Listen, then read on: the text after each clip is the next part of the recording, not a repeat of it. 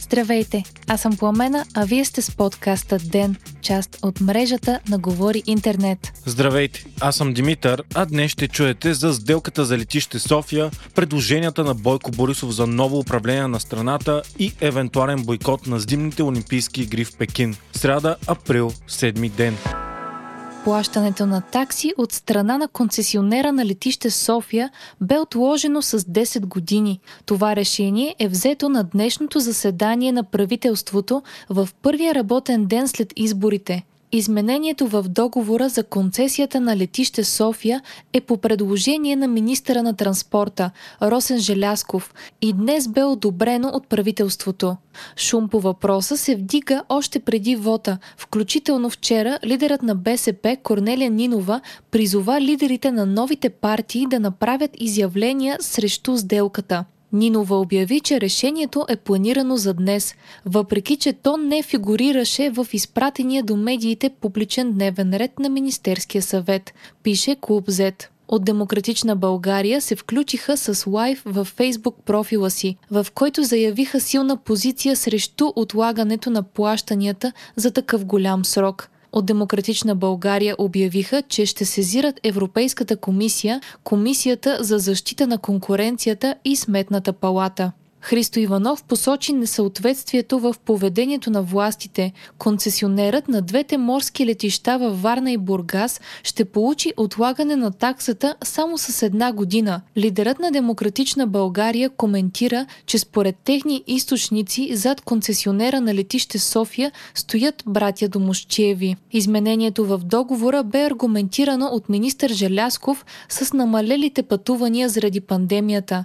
Той допълни, че отлагането Отлагането на плащанията не означава опрощаване или намаляване на сумата, както и че още този месец държавата ще получи 660 милиона лева първоначално възнаграждение от концесионера. Желясков изтъкна, че който има желание в следващото управление може да прекрати договора с всички последици от това. Според Желясков няма основание да се твърди, че изменението на договора ощетява държавата, въпреки че се се отлага плащане на общо 245 милиона евро. Въпреки твърденията на властите, че сделката е прозрачна и е минала проверка от Европейската комисия, по всичко изглежда, че въпросът ще бъде на дневен ред и в новия парламент.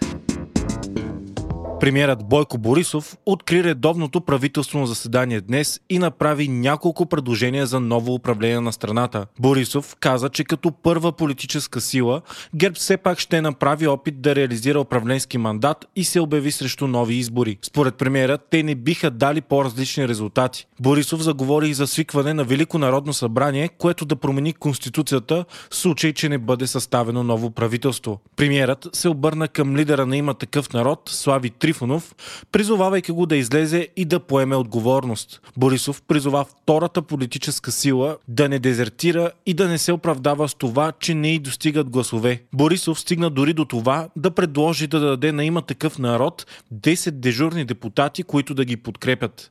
От има такъв народ отказаха да коментират днешните изказвания на Борисов, като препратиха към предишни техни изявления, съобщава БНР. Призиви към Трифонов да обяви намеренията си и да въведе яснота в ситуацията дойдоха и от БСП. Междувременно самият Слави Трифонов излезе за пръв път с публичен коментар от деня на изборите, когато обяви, че има симптоми на коронавирус.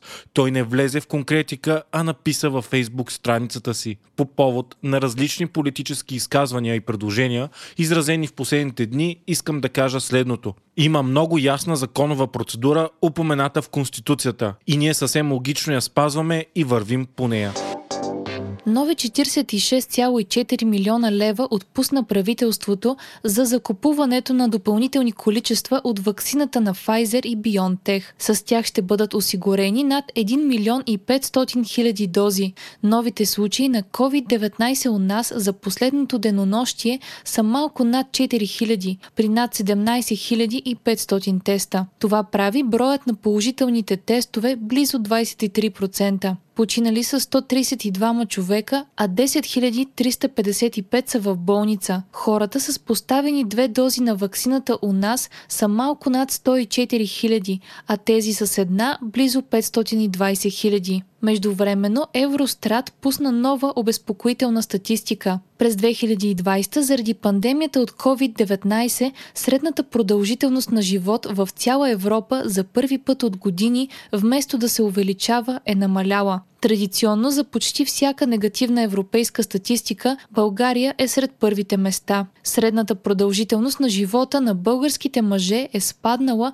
от 71,6 години до 69,9 години. Това е минус 1,5 години, като само Испания е малко над нас с 1,6 години. При жените спадът е с 1,3 години. Така средната преживяемост на българските граждани става 73,6 години. Страната ни е на последно място по средна продължителност на живота в Европейският съюз.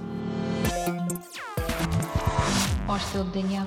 Киносалоните в Китай са длъжни да излъчват пропагандни филми поне два пъти седмично, пише Дневник. Това се прави в чест на 100 годишната от основаването на Китайската комунистическа партия.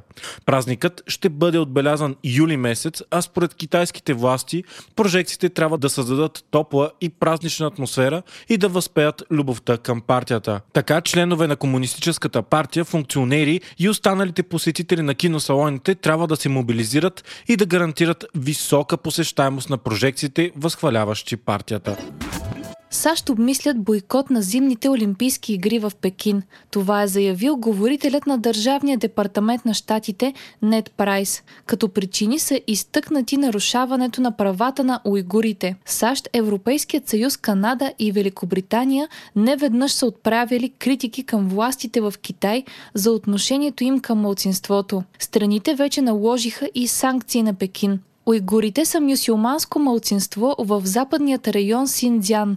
Над милион от тях са затворени в концентрационни лагери, които Пекин определя като центрове за превъзпитание. Според китайските власти въпросът е вътрешно политически. От САЩ са заявили, че бойкот дори само от тяхна страна е смислен, но също така са изразили желание да обсъдят обединение с съюзниците си по въпроса и бойкот на зимните олимпийски игри от няколко страни. Канада вече е предприела действия по въпроса, като парламентът гласува за призив за преместване на игрите през 2022 от Пекин, ако насилието срещу уйгурите не бъде прекратено.